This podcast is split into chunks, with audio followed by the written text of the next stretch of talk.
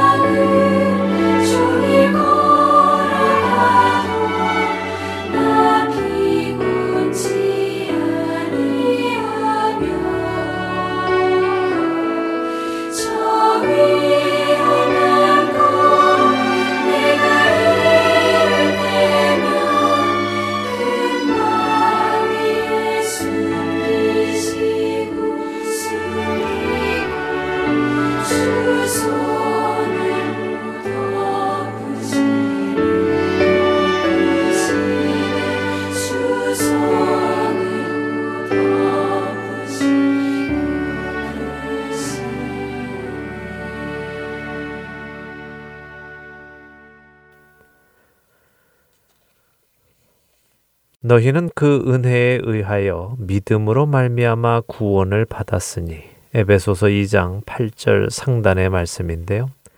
우리는 오직 믿음으로 구원을 받는 것을 익히 들어 압니다. 그런데 성경은 우리가 믿음으로 구원을 얻는다고 하는데 이 믿음이 무엇인지를 알아야 하지 않을까요? 믿음이 무엇인지를 정확히 알아야 그 믿음으로 구원을 받지 않겠습니까? 만일 우리가 생각하고 있는 믿음이라는 것이 성경이 말씀하시는 그 믿음과 다른 것이라면 어떨까요? 그렇다면 큰 문제가 아니겠습니까? 제가 이 문제를 여러분들과 나누려 하는 데에는 종종 성경의 믿음과는 다른 믿음을 가지고 있으면서 그것이 성경의 믿음이라고 생각하는 분들을 만나 뵙게 되어서 그렇습니다. 사실 한국어는 믿음 하면 여러 가지 의미를 함축하고 있습니다. 그런데 영어로 보면 이 문제를 조금 더 쉽게 이해할 수 있는데요. 영어에는 belief라는 단어가 있습니다. 이 단어를 한국어로 번역하면 믿음입니다. 그런데 동시에 faith라는 단어도 있지요. 이 단어 역시 한국어로 번역을 하면 믿음입니다. 물론 영어 학자들 중에는 belief나 faith가 다 같은 말이다 하는 분들도 계십니다. 그러나 belief와 faith 사이에는 미묘한 차이가 있기도 합니다. 보통 belief라는 단어가 가지고 있는 믿음의 의미는 어떤 사실에 대한 받아들임을 의미합니다. 그러니까 그것이 사실이다라고 내가 받아들이는 것, 인정하는 것, 동의하는 것을 의미하지요. 그렇다면 faith는 어떤 믿음일까요? faith에는 어떠한 사실을 사실로 받아들이는 것을 넘어서 그 사실이 나의 삶에 영향을 끼치는 것까지 의미합니다. 이 차이가 이해가 되시는지요?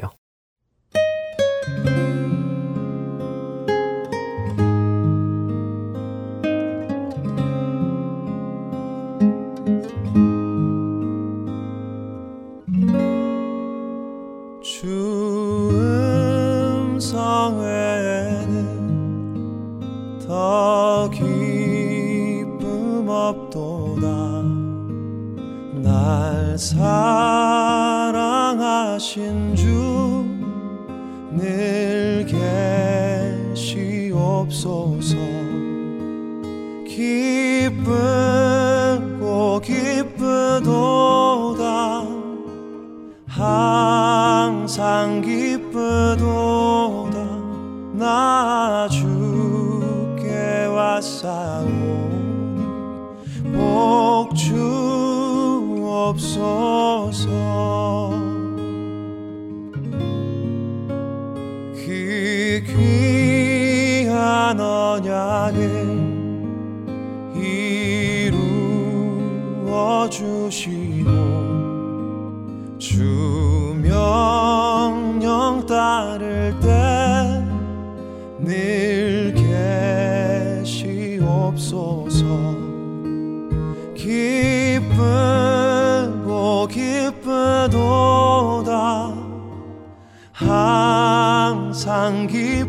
기쁘도다 나 주께 왔사오니 복주 없소서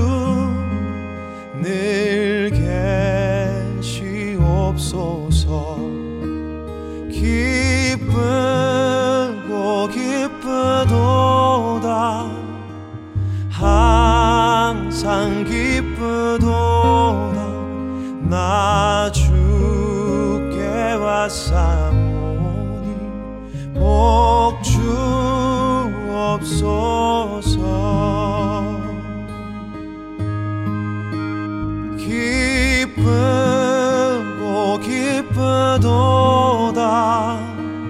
항상 기쁘도다.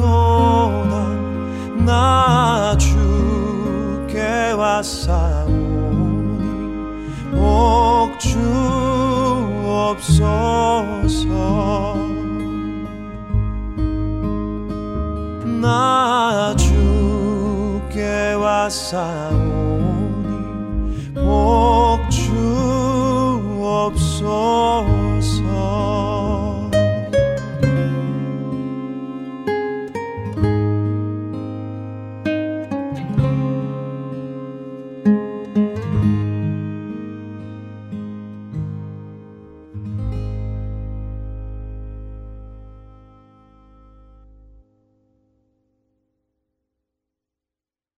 빌리프의 믿음과 페이스의 믿음의 차이, 이 둘을 조금 더 쉽게 이해할 수 있도록 도움을 주는 이야기를 읽은 적이 있습니다.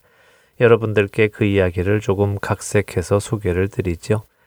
여러분은 이순신 장군이 명랑 대첩에서 12척의 수군을 이끌고 나가 300척이 넘는 왜군과 싸워 이겼다는 것을 믿으십니까?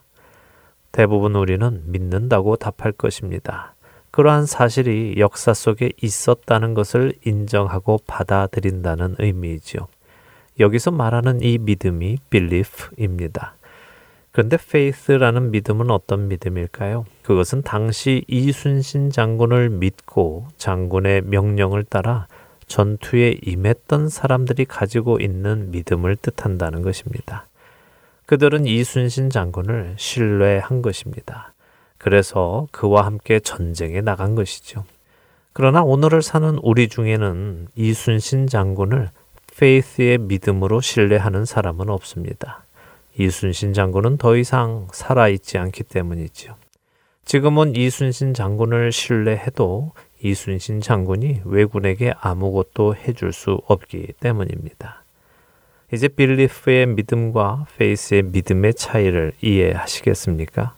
이 belief의 믿음과 faith의 믿음을 우리의 신앙에 적용해 보면 어떤 모습이 될까요? 이렇게 적용되지 않을까요? belief의 믿음은 내가 예수님을 하나님의 아들이라고 믿는다고 말할 때 사용할 수 있을 것입니다. 그분이 하나님의 아들이시고 십자가에서 죽으시고 사흘 만에 부활하셨다는 사실을 사실이라고 인정한다는 것이죠. 반면 페이스의 믿음은 어떻게 적용이 될까요? 그것은 나의 삶 속에 일어나는 모든 일 속에서 내 생각을 따르지 않고 나의 주인 되시는 주님의 말씀을 신뢰하고 그 말씀에 순종하며 살아가는 것으로 나타나지 않겠습니까? 그렇다면 성경이 우리에게 말씀하시는 구원에 이르는 믿음은 무엇일 것이라고 생각하십니까? 빌리프의 믿음이겠습니까? 아니면 페이스의 믿음이겠습니까? 나의 안에 계신 주님은 항상 전할 소식이라네. 주가 내게 밝히 보이신 증거 감추지 못해. 나의 안에 계신 주님은 항상 찬송 제목이라네. 주가 내게 진히 행하신 사랑 견디지 못해. 주님 내 안에 내가 주님 안에서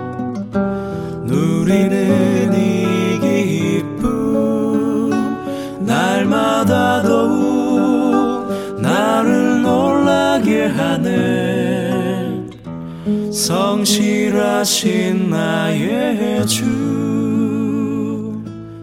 이제 내가 육체 가운데 살아가는 모든 즐거움 내 안에서 새일 행하신 주님 생각함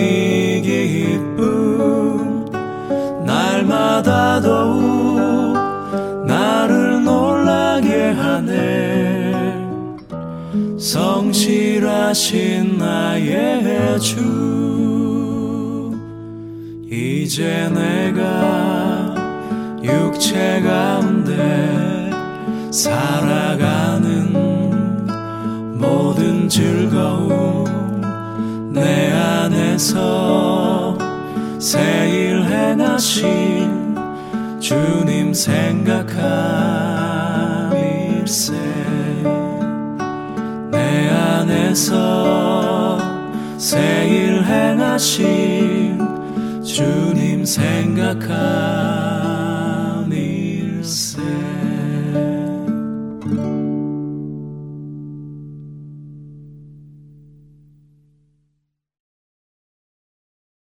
청취자 여러분들과 한 가지 제목을 놓고 함께 기도하는 1분 기도 시간으로 이어드립니다. 오늘은 루이지아나 한인교회의 이혜원 목사님께서 기도를 인도해 주십니다.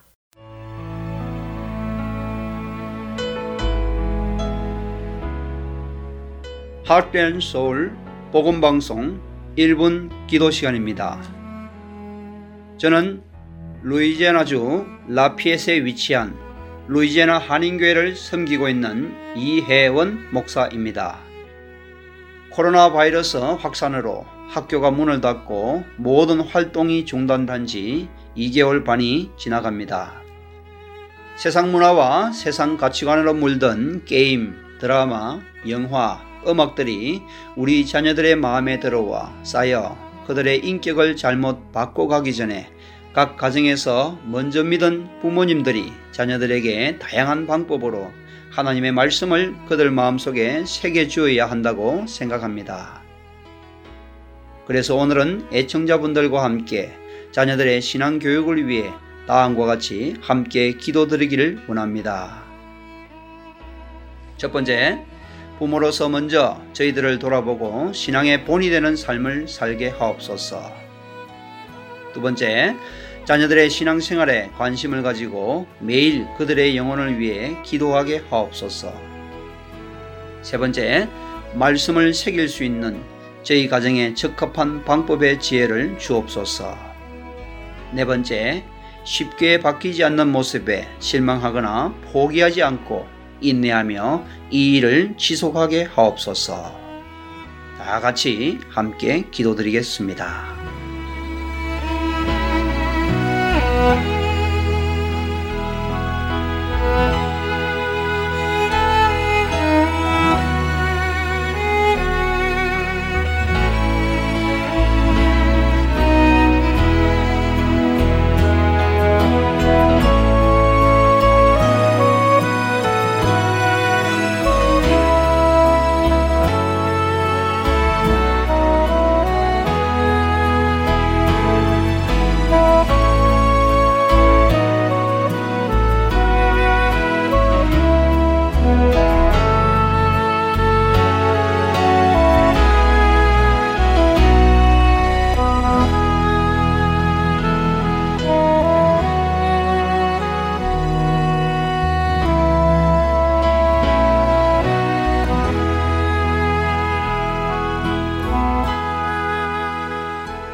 시편 119편 9절 말씀 청년이 무엇으로 그의 행실을 깨끗하게 하리이까 주의 말씀만 지킬 따름이니이다. 억만죄악 가운데서 저희를 불러내어 구원해 주시고 하나님의 자녀 삼아 주시고 말씀으로 저희를 씻겨 주시고 말씀으로 저희를 먹여 주시고 여기까지 인도해 주신 에벤 에셀의 하나님 아버지 참으로 감사합니다. 부모로서 저희가 먼저 부끄럽지 않는 삶을 살아가게 하시고 자녀들의 신앙의 본이 되는 삶을 살게 하옵소서. 세상 문화 속에서 살아가기에 그 문화의 영향을 받을 수밖에 없는 현실을 고백합니다. 저희가 저희 자녀를 바꿀 수 없사오니 주님께서 그들을 만나 주시고 그들의 주님이 되어 주옵소서. 자녀들의 신앙 교육을 남에게 맡기거나 다음으로 미루는 우를 범하지 않게 하시고 오늘부터 그들의 마음에 말씀을 새길 수 있는 지혜로운 방법들을 주시고 실천할 용기와 함께 끝까지 포기하지 않는 인내와 믿음을 주시고 먼 장래에 자녀들의 삶 속에서 기도의 열매들의 매체감을 보고 누릴 수 있는 축복 또한 허락하옵소서. 우리의 기도를 들어주시고 구한 것 이상으로 응답해 주시기를 기뻐하시는 우리 구주 예수 그리스도의 이름으로 기도드립니다. 아멘.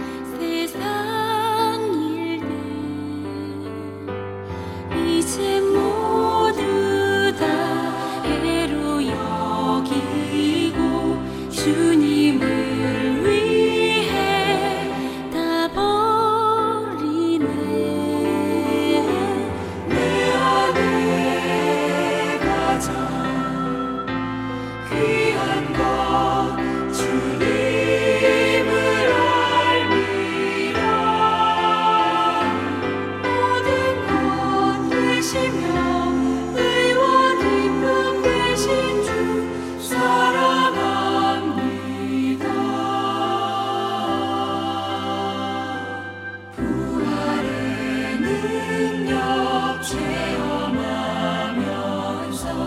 주의 고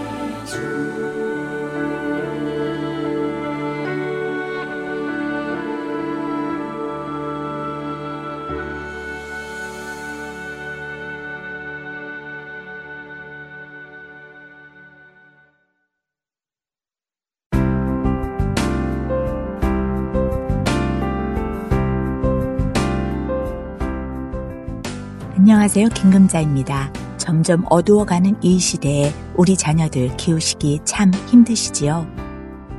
저도 하나의 엄마로 성경적인 자녀 교육을 하기가 여간 어렵지 않더라고요. 하지만 어렵다고 그냥 내버려 둘 수는 없지요. 어떠세요, 여러분? 우리 함께 자녀들을 성경의 말씀 안에서 키워보지 않으시겠어요? 자녀들을 위한 영어 방송을 통해 우리 자녀들과 함께 성경을 읽고 찬양을 드리고 성경적 가치관을 세워나갈 수 있기를 바랍니다. 애청자 여러분들과 함께 기도하며 이 귀한 시간을 만들어가고 싶습니다. 칠드런스 프로그램 CD를 받고 싶으신 분은 사무실로 연락 주세요. 602-866-8999입니다.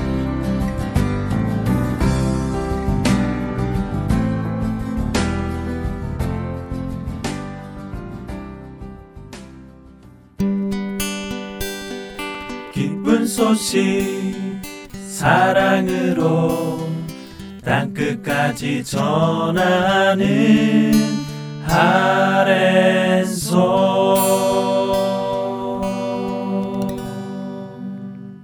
계속해서 함께 읽는 계시록으로 이어드립니다.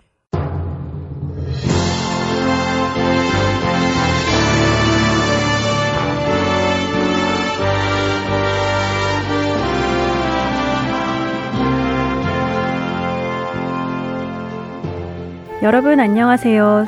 예수님께서 사도 요한에게 보여주신 계시의 내용을 공부하는 시간입니다. 함께 읽는 계시록 진행의 김명아입니다. 네, 여러분 안녕하세요. 강승규입니다. 지난 시간까지 사도 요한이 본 것과 지금 있는 일을 마치고 장차 될 일을 기록된 요한계시록 4장을 보기 시작했습니다. 네. 1절부터 4절을 보았는데 사도 요한이 본 하늘나라의 모습이 기록되어 있었어요. 그렇습니다.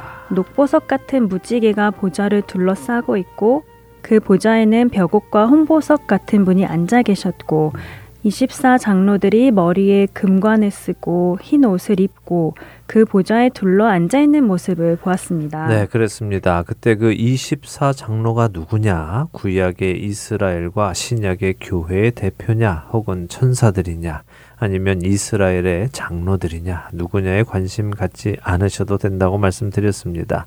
성경이 그 부분을 명확히 말씀하시지 않기 때문이죠. 네, 그렇기에 대신 그들이 입고 있는 흰 옷과 금관을 생각하라고 하셨죠. 그랬죠. 세상에 물들지 않고 자신을 더럽히지 않고 예수님과 동행한 사람들이 흰 옷을 입는 것을 우리는 앞에 세 장에서 이미 공부를 했습니다. 또한 승리한 자에게 주어지는 관도 보았지요.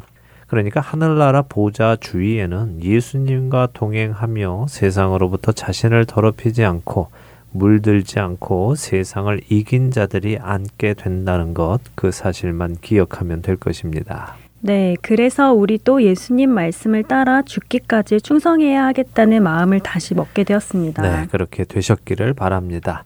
아, 오늘 그 다음을 보도록 하지요. 5절부터 보도록 하겠습니다. 요한계시록 4장 5절부터 11절까지 한 절씩 읽어볼까요? 네, 요한계시록 4장 5절부터 11절입니다. 여러분들도 성경을 꺼내셔서 함께 읽으시기를 바랍니다. 읽겠습니다. 보좌로부터 번개와 음성과 우레소리가 나고 보좌 앞에 켠 등불 일곱이 있으니 이는 하나님의 일곱 영이라. 보좌 앞에 수정과 같은 유리 바다가 있고 보좌 가운데와 보좌 주위에 네 생물이 있는데 앞뒤에 눈들이 가득하더라. 그 첫째 생물은 사자 같고 그 둘째 생물은 송아지 같고 그 셋째 생물은 얼굴이 사람 같고 그 넷째 생물은 날아가는 독수리 같은데 네 생물은 각각 여섯 날개를 가졌고 그 안과 주위에는 눈들이 가득하더라. 그들이 밤낮 쉬지 않고 이르기를 거룩하다 거룩하다 거룩하다. 주 하나님 곧 전능하신 이여 전에도 계셨고 이제도 계시고 장차 오실 이시라 하고. 그 생물들이 보좌에 앉으사 세세토록 살아계시는 이에게 영광과 존귀와 감사를 돌릴 때에 24 장로들이 보좌에 앉으신 이 앞에 엎드려 세세토록 살아계시는 이에게 경배하고 자기의 관을 보좌 앞에 드리며 이르되 우리 주 하나님이여 영광과 존귀와 권능을 받으시는 것이 합당하오니 주께서 만물을 지으신지라 만물이 주의 뜻대로 있었고 또 지으심을 받았나이다 하더라. 네. 아, 이제 좀 혼란스러운 모습들이 나오는데요. 앞뒤에 눈들이 가득한 생물도 있고요. 예, 우리 일반적인 상식에서 이런 글을 보면 동화 같고 또 이해가 안 되고 혼란스럽지요. 네. 예, 그런데 우리가 앞으로도 계속 이 계시록을 보면서 기억해야 할 것은요. 요한 사도가 하늘나라에 가서 본 것, 또 그가 이 땅 위에 일어날 일을 본 것들 중 많은 것은요. 그가 살아 생전에는 보지 못했던 처음 보는 것들이 많고요. 또 이 땅에는 존재하지 않는 것들도 있다는 것입니다. 그런데 그렇게 처음 보고 또 이 땅에는 존재하지 않는 것들을 이 땅에 존재하는 언어로 설명하려고 하니까 딱 들어맞는 표현이 없을 수도 있지요. 그래서 가장 근접한 것으로밖에는 설명할 수가 없다는 사실을 기억해야 할 것입니다.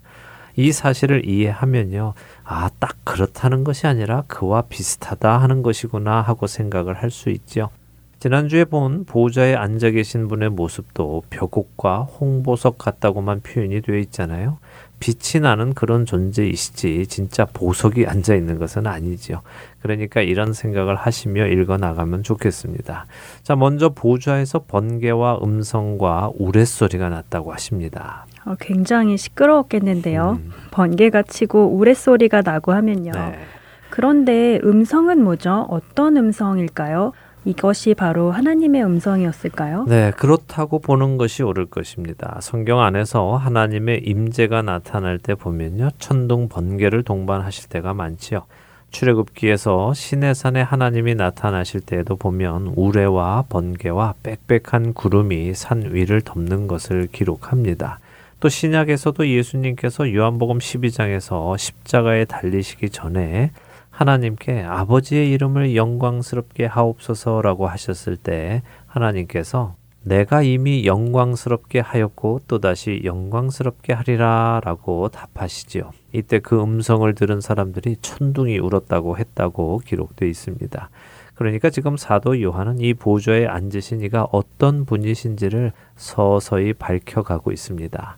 이분이 하나님이시다 하고 딱 말하는 것이 아니라요. 그분의 모습을 하나하나 설명하면서 편지를 읽는 독자들이 스스로 그분의 모습을 알아보도록 하고 있는 것이죠. 자, 그 보좌 앞에는 하나님의 일곱 영이 등불처럼 타오르고 계십니다. 일곱 영은 지난 계시록 1장을 공부할 때 나누었죠. 네, 이사야서 11장 2절에 나온 성령님의 성품 일곱 가지를 의미하며 충만한 성령님을 표현한 것이라고 하셨죠. 네, 그렇습니다. 이게 지금 보좌 앞에 앉으신 분의 모습입니다. 상상을 잘 해보세요. 그리고 그 보좌 앞에는 수정같이 맑은 유리 바다가 있다고 합니다. 이것도 진짜 바다를 의미하는 것이 아니지요. 비유입니다. 우리가 바다처럼 넓은 하나님의 은혜라고 하듯이요. 이 보좌 앞에 수정처럼 맑고 밝은 빛이 끝없이 펼쳐져 있다는 것입니다. 그리고 보좌 곁에 네 생물이 있는데 앞뒤에 눈들이 가득하다고 하지요. 네, 이 말씀을 읽으니까 마치 무슨 괴물이 있는 것 같은 느낌이 들어서 네. 하나님 나라하고 좀 안 어울리는 느낌도 있어요. 맞습니다. 눈이 가득 달려 있으니까 징그러울 수도 있죠. 그렇죠? 네. 예. 그런데 눈은 무엇을 하는 기관입니까? 아, 눈은 보는 기관이죠. 그렇죠. 눈은 보는 기관입니다. 그런데 그 눈이 가득하니까 어떨까요? 아, 그럼 더 잘 보겠군요. 더 많은 것을 보고요. 네, 그렇습니다. 한눈 팔 일이 없지요. 어느 것 하나 놓치지 않고 다 본다는 것입니다. 그런 생물이 넷이나 있다는 것입니다. 그리고 그 보좌 앞에 깔려 있는 것은 유리처럼 투명하니까 그 투명한 유리를 통해서 세상에서 일어나는 일을 하나도 빼놓지 않고 다 보는 것이죠. 이 네 생물이 있는 이유는 성경에서 넷이라는 숫자가요, 사방, 곧 모든 것을 의미하는데요. 동서남북 모든 것을 바라보는 네 생물이 보좌 곁에서 자신들이 보는 모든 것을 보좌에 계신 이에게 보고하고 있다 하는 것입니다. 아, 그렇군요. 그런데 이네 생물이 동물처럼 생겼어요. 사자, 송아지, 독수리, 뭐 사람처럼 생긴 것도 있고요. 네, 그렇게 표현돼 있습니다. 아, 이 모습이 우리들에게는 이상하게 느껴질 수도 있습니다. 그러나 유대인들은요, 이 글을 읽으면 즉시 이들이 천사라는 것을 압니다. 왜냐하면 구약에 기록된 천사의 모습이 바로 이런 모습이었기 때문인데요. 에스겔서 1장 4절부터 25절에 자세히 기록이 되어 있습니다. 또 10장에도 기록이 되어 있고요. 어, 여기서 에스겔서 1장 10절과 11절을 한번 읽어보지요. 에스겔 선지자가 그발 강가에서 보는 환상을 기록한 것인데요. 그는 폭풍과 구름 속에서 네 생물을 봅니다. 그들이 어떻게 생겼을까요? 에스겔서 1장 10절과 11절 읽어주세요. 네. 그 얼굴들의 모양은 넷의 앞은 사람의 얼굴이요. 넷의 오른쪽은 사자의 얼굴이요. 넷의 왼쪽은 소의 얼굴이요. 넷의 뒤는 독수리의 얼굴이니 그 얼굴은 그러하며 그 날개는 드럽혀서 각기 둘씩 서로 연하였고 또 둘은 몸을 가렸으며 네. 어, 그러네요. 여기 묘사된 생물도 사람, 사자, 소, 그리고 독수리의 얼굴을 하고 있네요. 사도 요한이 본 것과 같은 생물인 건가요? 네, 그렇습니다. 이들은 바로 하나님의 보좌 앞에 있는 천사, 그룹이라고 하죠. 히브리어로는 케룹이라고 합니다. 자, 이 네 생물이 무엇을 의미하느냐 하는데 여러 가지 의견이 있습니다만 그렇게 중요하지는 않으니까 다루지 않도록 하겠습니다. 그냥 이들이 구약의 선지자들도 본 그 천사구나 그것만 알면 됩니다. 그리고 이들이 무엇을 하느냐 여섯 날개를 가졌는데 그들이 밤낮 쉬지 않고 무엇을 합니까? 밤낮 쉬지 않고 이르기를 거룩하다 거룩하다 거룩하다 주 하나님 곧 전능하신 이여 전에도 계셨고 이제도 계시고 장찰 오시리라고 찬양을 하네요. 네, 구절에 보니까요. 보좌에 앉으사 세세토록 살아계시는 이에게 영광과 존귀와 감사를 돌린다고 하시죠. 보좌에 계신 분의 거룩함을 노래하는 것입니다. 자, 구약 성경의 어느 부분이 또 떠오르십니까? 이사야서 말씀이 떠오르는데요. 이사야서 6장에도 천사들이 하나님의 거룩하심을 찬양하잖아요. 네, 맞습니다. 바로 그거죠. 이사야서 6장에서 이사야 선지자는 환상 중에 하늘의 보좌에 앉으신 분을 뵙니다. 그리고 그 곁에 여섯 날개를 가진 천사들이 거룩하다, 거룩하다, 거룩하다, 만군의 여호와여, 그의 영광이 온 땅에 충만하도다 하면서 찬양을 하지요. 그러니까 지금 사도 요한이 올려간 이곳이 바로 구약의 선지자들이 보았던 그곳, 보좌에 앉으시니가 계시는 그곳이다 하는 것을 확인해 주는 것입니다. 자, 사도 요한은 이곳에 들려 올라간 후에 그곳의 모습만을 설명했습니다. 보좌에 앉으신 이에 대한 설명을 쭉 했지요. 그러나 그분의 이름을 말하지는 않았습니다. 그분이 누구시다라고 하지 않았죠. 대신 천사들이 하는 말로 그분이 누구신지를 소개합니다. 주 하나님 전능하시니 전에도 계셨고 이제도 계시고 장차 오실리 거룩하신 그분임을 소개하고 있습니다. 자, 핍박 아래에서 고난을 받던 성도들이 이 편지를 받았을 때 어떤 기분이 들었을까요? 용기를 얻었을 것 같아요. 당시 교회의 리더인 사도 요한이 직접 하늘에 올라가서 보고 온 장면을 설명해 주니 그래, 그분이 계신다. 다 보고 계신다. 많은 눈을 가진 생물들이 보고 있다. 용기를 내자. 조금만 더 참자. 하는 그런 마음이 들었을 것 같아요. 네, 맞습니다. 바로 그런 이유로 예수님께서는 이 계시를 사도 요한에게 보여주신 것이고요. 요한은 그 편지를 써서 성도들에게 전한 것이죠. 자, 그럼 이 편지를 읽는 오늘의 우리는 어떻습니까? 같은 용기를 얻습니까? 이 땅에서 힘든 삶을 이겨낼 힘을 얻습니까? 그래야 하지 않을까요? 이 편지를 읽으면서 아이고 이제 무서운 일이 언제 일어날까? 나는 그 전에 휴거가 될까 안 될까? 아유 하늘나라에 뭔 이런 생물들이 다 있나? 이런데 관심을 가지면 편지를 보내신 분의 목적과는 전혀 다른 쪽에 관심을 가지게 되는 것이 아니겠습니까? 어, 말씀을 들어보니 그렇네요. 이 편지가 사도 요한 당시에 교회에게만 보내시는 편지가 아니라 오늘 우리에게도 보내시는 편지니까요. 그 사실을 잊고 있었던 것 같습니다. 네. 사도 요한이 본 하늘나라의 모습을 우리 마음 안에 품고 이 땅에서 믿음으로 승리하며 살아가야겠습니다. 아멘. 그래야 주님께서도 기뻐하실 것입니다. 자, 이렇게 네 생물이 보좌에 앉으신 하나님을 찬양하니까요. 그 앞에 있던 24 장로들도 엎드려서 경배하고 자신들의 관을 보좌 앞에 드리면서 우리 주 하나님이여 영광과 존귀와 권능을 받으시는 것이 합당하오니 주께서 만물을 지으신지라 만물이 주의 뜻대로 있었고 또 지으심을 받았나이다 하며 함께 찬양을 드립니다. 장로들이 하나님이 만물을 지으신 만물의 주인이시다라고 드리는 이 찬양의 의미는 무엇일까요? 글쎄요. 그냥 말 그대로 하나님께서 모든 것을 지으셨고 지으셨기에 그 주인이시라는 말씀 아닐까요? 예, 물론 맞는 말인데요. 그분이 주인이시기에 그 모든 것에 대한 책임도 있다는 말씀이고요. 또한 권리도 있다는 말씀이기도 합니다. 이제 5장부터는 그분의 그 권리에 대한 이야기들이 나오는데요. 때때로 하나님을 믿지 않는 사람들은 하나님이 뭔데 인간을 심판하느냐? 왜 자기 맘대로 사람들을 지어놓고 잘못했다고 심판하느냐? 누가 그런 권리를 주었느냐 하며 하나님을 모독하기도 합니다. 네, 저도 종종 믿지 않는 사람들과 대화할 때 그런 공격을 하는 사람들을 본 적이 있어요. 음. 그런데 이런 사람들에게는 어떻게 말을 해줘야 하죠? 네, 뭐 글쎄요. 특별히 무슨 말을 해줘야 할지는 저도 잘 모르겠습니다. 왜냐하면 성경은요, 그분이 만물을 지으셨고 만물의 주인이시기에 모든 권리를 가지고 계시다고 하시기 때문이죠. 우리는 그 사실을 그냥 그대로 받아들이는 것 뿐입니다. 받아들이고 않고는 각자의 선택이지요. 근데 사실 누가 그렇게 하나님께 그런 권리를 주었느냐 하고 주장하는 사람들도 그 자기 자신을 돌아보면요. 자기 자신의 것에 대한 권리를 주장하고 사는 모습을 스스로 발견할 수 있을 것입니다. 쉽게 이야기하면 내가 내 돈 주고 산 음식을 누가 와서 뺏어 먹으면 뭐라고 하지 않겠습니까? 또 내가 내 배 아파서 난 자녀를 누군가 데리고 간다면 어떨까요? 못 데려가도록 하지 않겠습니까? 자기 자녀를 지키려는 부모에게 대고 누가 당신에게 이 아이에 대한 권리를 주었느냐 하지 않겠지요? 또 뭐 아주 쉽게 요즘 저작권이라는 것도 있잖아요. 내가 만든 노래, 영화, 그림 이런 것들을 다른 사람이 함부로 쓸 수 없지 않습니까? 권리가 그것을 만든 사람에게 있으니까요. 네, 말씀을 들어보니 그러네요.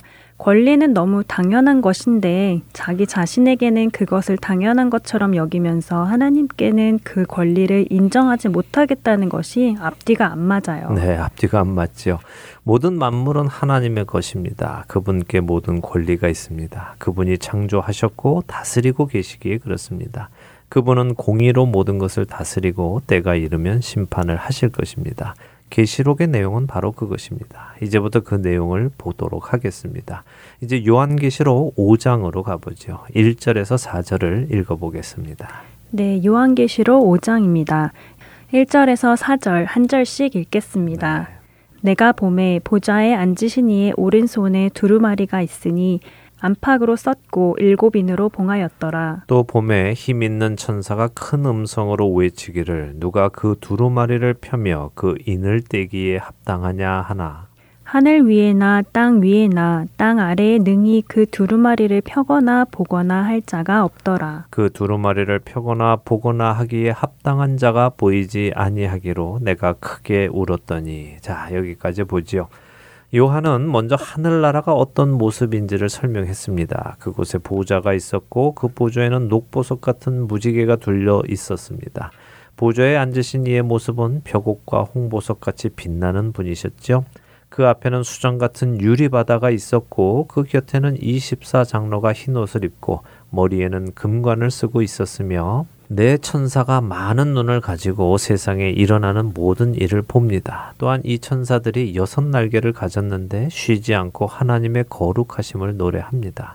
이 모든 것의 주인이신 그 하나님을 찬양하는 모습을 우리에게 알려주었습니다. 그리고 그 후에 요한이 보니까 보좌에 앉으신 그분의 오른손에 두루마리가 있는 것을 보게 되었습니다. 하나님의 오른손에 들려 있는 이 두루마리, 이 두루마리는 무엇일까요? 이것이 무엇인데 일곱 인으로 봉해져 있고 힘 있는 천사가 누가 이 두루마리를 펴고 인을 떼기에 합당한지 물어볼까요?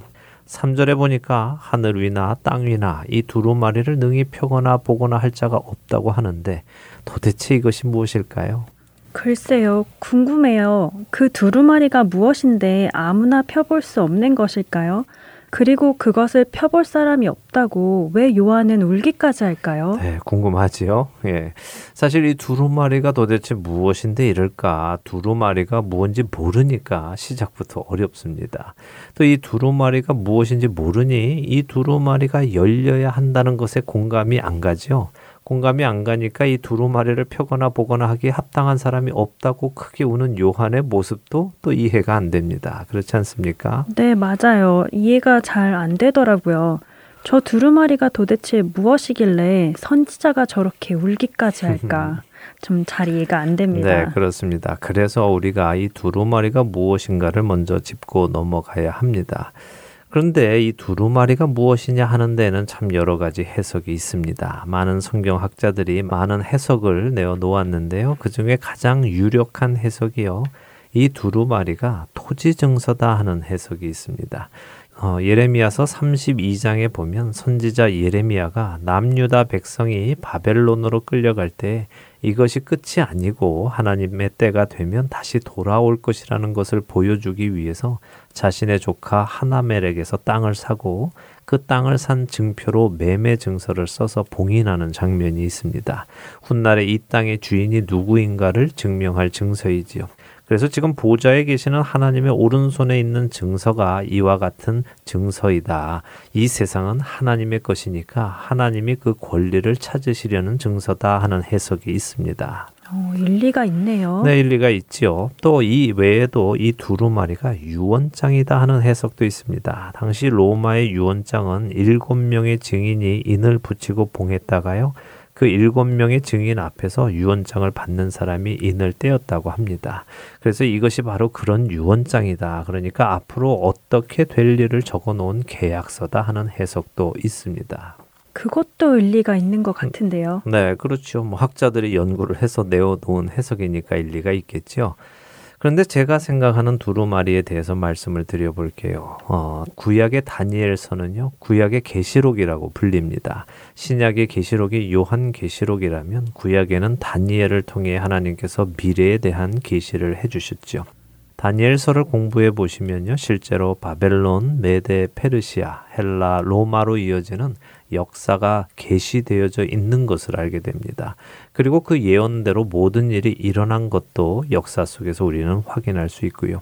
그런데 이 다니엘서에 로마까지만의 예언이 담긴 것은 아닙니다. 마지막 때, 다시 말해 하나님께서 인자이신 예수 그리스도를 통하여 영원히 없어지지 않는 나라를 세우시는 것까지 예언이 되어 있죠. 그래서 사실 요한계시록을 공부하기 전에 다니엘서를 공부하고 하면 훨씬 이해가 쉽습니다. 어쨌든 이 다니엘서의 마지막 장을 한번 보도록 하겠습니다. 다니엘 12장인데요.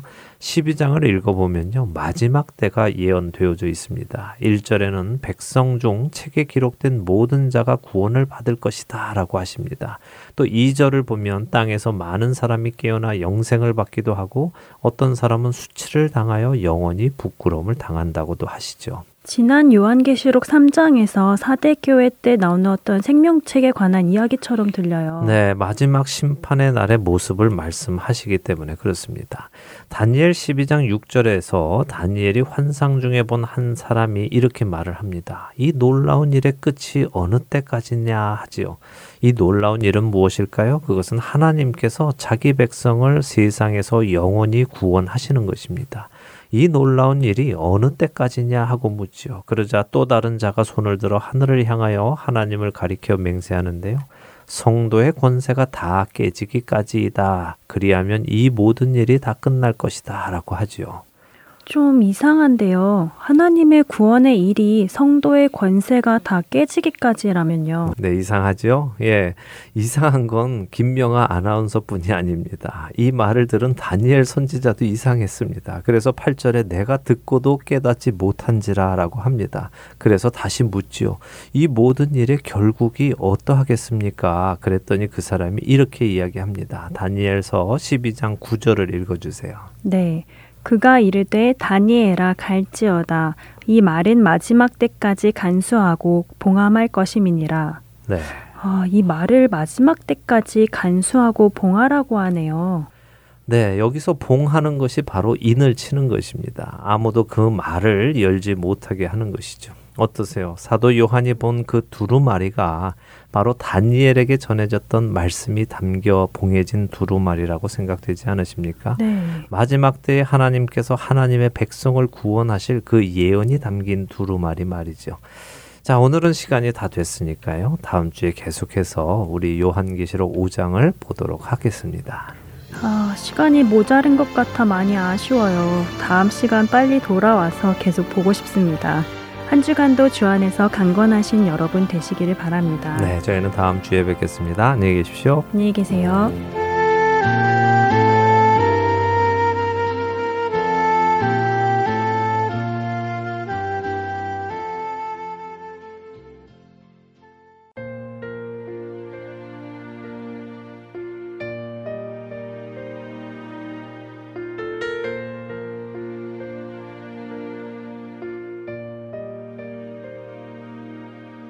잊을 수 없네. 하나님의 사랑. 날 살리시려고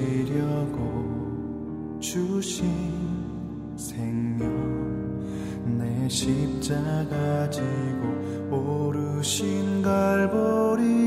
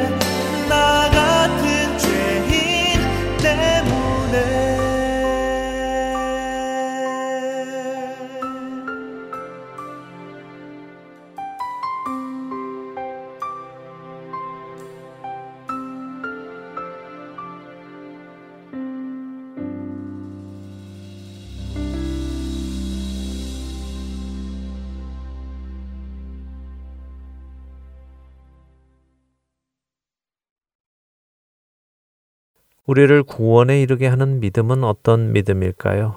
빌리프의 믿음일까요? 아니면 페이스의 믿음일까요? 사실 어느 것 하나라고 말씀드릴 수 없습니다. 둘 다 필요하다고 말씀드리는 것이 옳을 것입니다. 먼저 우리는 하나님의 모든 말씀이 사실이라는 것을 인정하고 받아들이는 빌리프의 믿음이 있어야 합니다. 그리고는 그 빌리프의 믿음을 가지고 삶 속에서 페이스의 믿음으로 살아내어야 하는 것이죠. 그런데 종종 이런 분들을 만나게 됩니다. 저는 하나님이 살아계신 것을 믿습니다. 예수님이 하나님이신 것도 믿어요. 그분이 날 위해 십자가에서 죽으시고 사흘 만에 부활하신 것도 믿습니다. 그러니 이제 저는 구원받은 것 아닙니까? 라고 질문하는 분들이 있죠. 여러분은 어떻게 생각하십니까? 이 사실을 사실로 받아들이는 믿음만 있으면 된다고 생각하십니까? 의외로 많은 분들이 그렇다고 생각하시기도 하지만 안타깝게도 성경은 그렇게 말씀하시지 않습니다. 히브리서 10장 38절과 39절의 말씀을 읽어 드리겠습니다. 나의 의인은 믿음으로 말미암아 살리라. 또한 뒤로 물러가면 내 마음이 그를 기뻐하지 아니하리라 하셨느니라. 우리는 뒤로 물러가 멸망할 자가 아니요 오직 영혼을 구원함에 이르는 믿음을 가진 자니라. 하나님의 의인은 믿음으로 말미암아 산다고 말씀하십니다. 그런데 뒤로 물러가면 하나님의 마음이 그렇게 뒤로 물러가는 사람을 기뻐하지 않는다고 하시죠. 하나님이 계심을 믿고 예수님의 십자가를 사실로 믿기는 하지만 삶 속에서 그 믿음을 따라 살지 못하고 뒤로 물러선다면 그 사람은 하나님의 마음의 기쁨이 되지 않는다는 말씀입니다. 그리고는 말씀하시죠. 우리는 뒤로 물러가서 멸망하는 사람이 아니라 영혼을 구원함에 이르는 믿음을 가진 사람이라고 말입니다. 그렇기에 우리가 구원에 이르게 되기 위해서는 우리의 믿음이 사실을 사실로 받아들이는 믿음을 넘어서 그 사실 때문에 나의 삶에 영향을 받아 행동에 변화가 오는 믿음이어야 한다는 말씀입니다. 제가 종종 드리는 예화이지만 여러분은 과식을 삼가하고 운동을 열심히 하면 살이 빠진다는 것을 믿으십니까? 우리는 그렇게 하면 살이 빠진다는 것을 믿습니다. 그러나 그 사실을 믿는다고 해서 우리의 살이 빠지지는 않습니다. 우리가 믿는 그 사실을 따라 행동할 때 살이 빠지지요.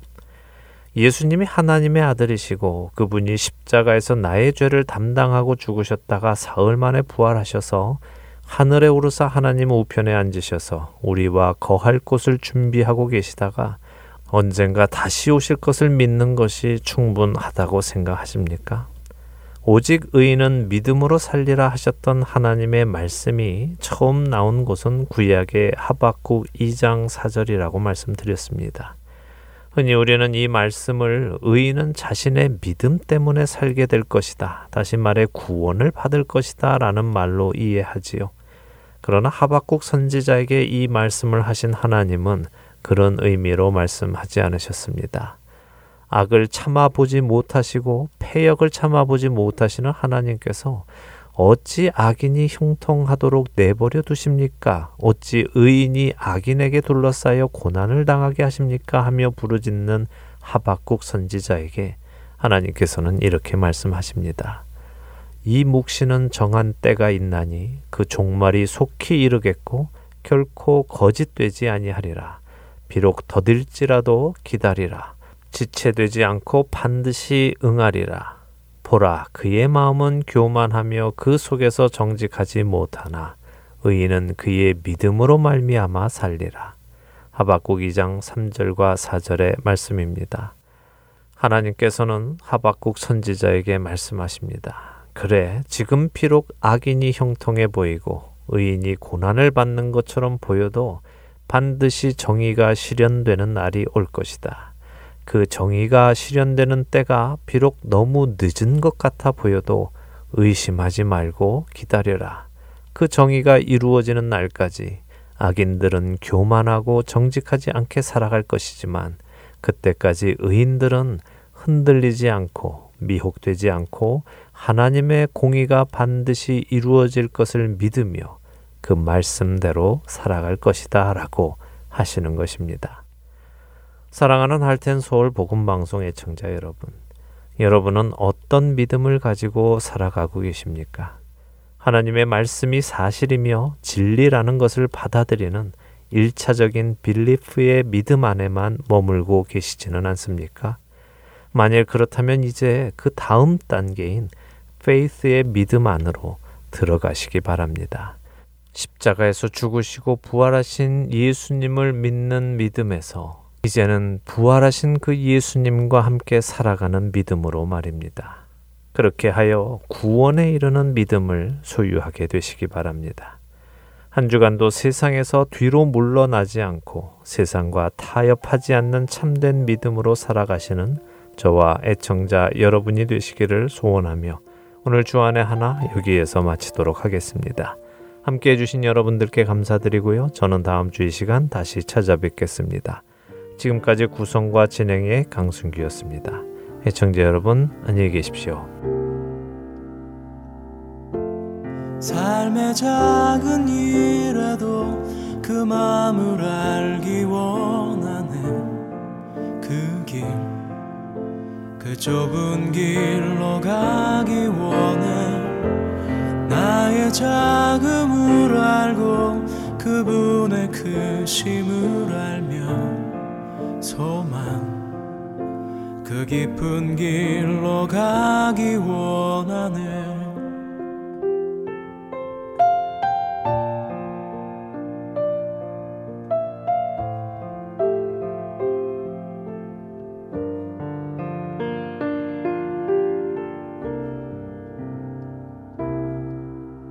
저 높이 솟은 산이 되기보다 여기 오름직한 동산이 되길. 내가 아는 길만 비추기보다는 누군가의 길을 비춰준다면.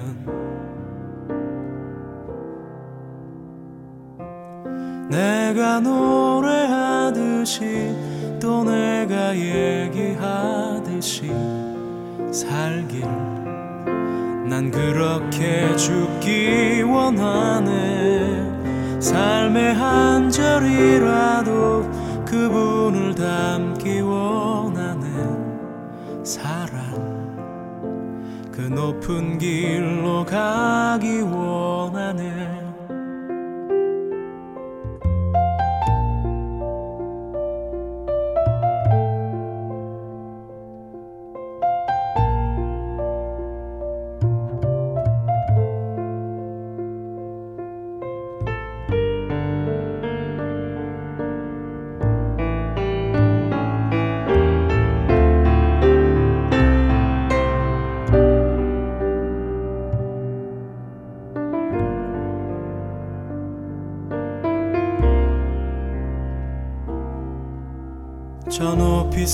솟은 산이 되기보다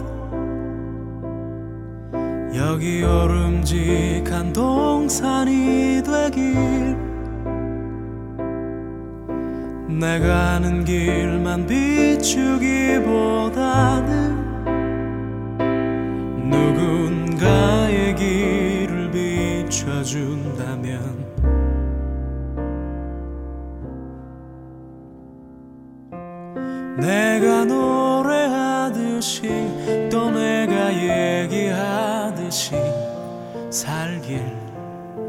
난 그렇게 죽기 원하는 삶의 한 절이라도 그분을 담기 원하네. 사랑 그 좁은 길로 가기 원하네. 그 깊은 길로 가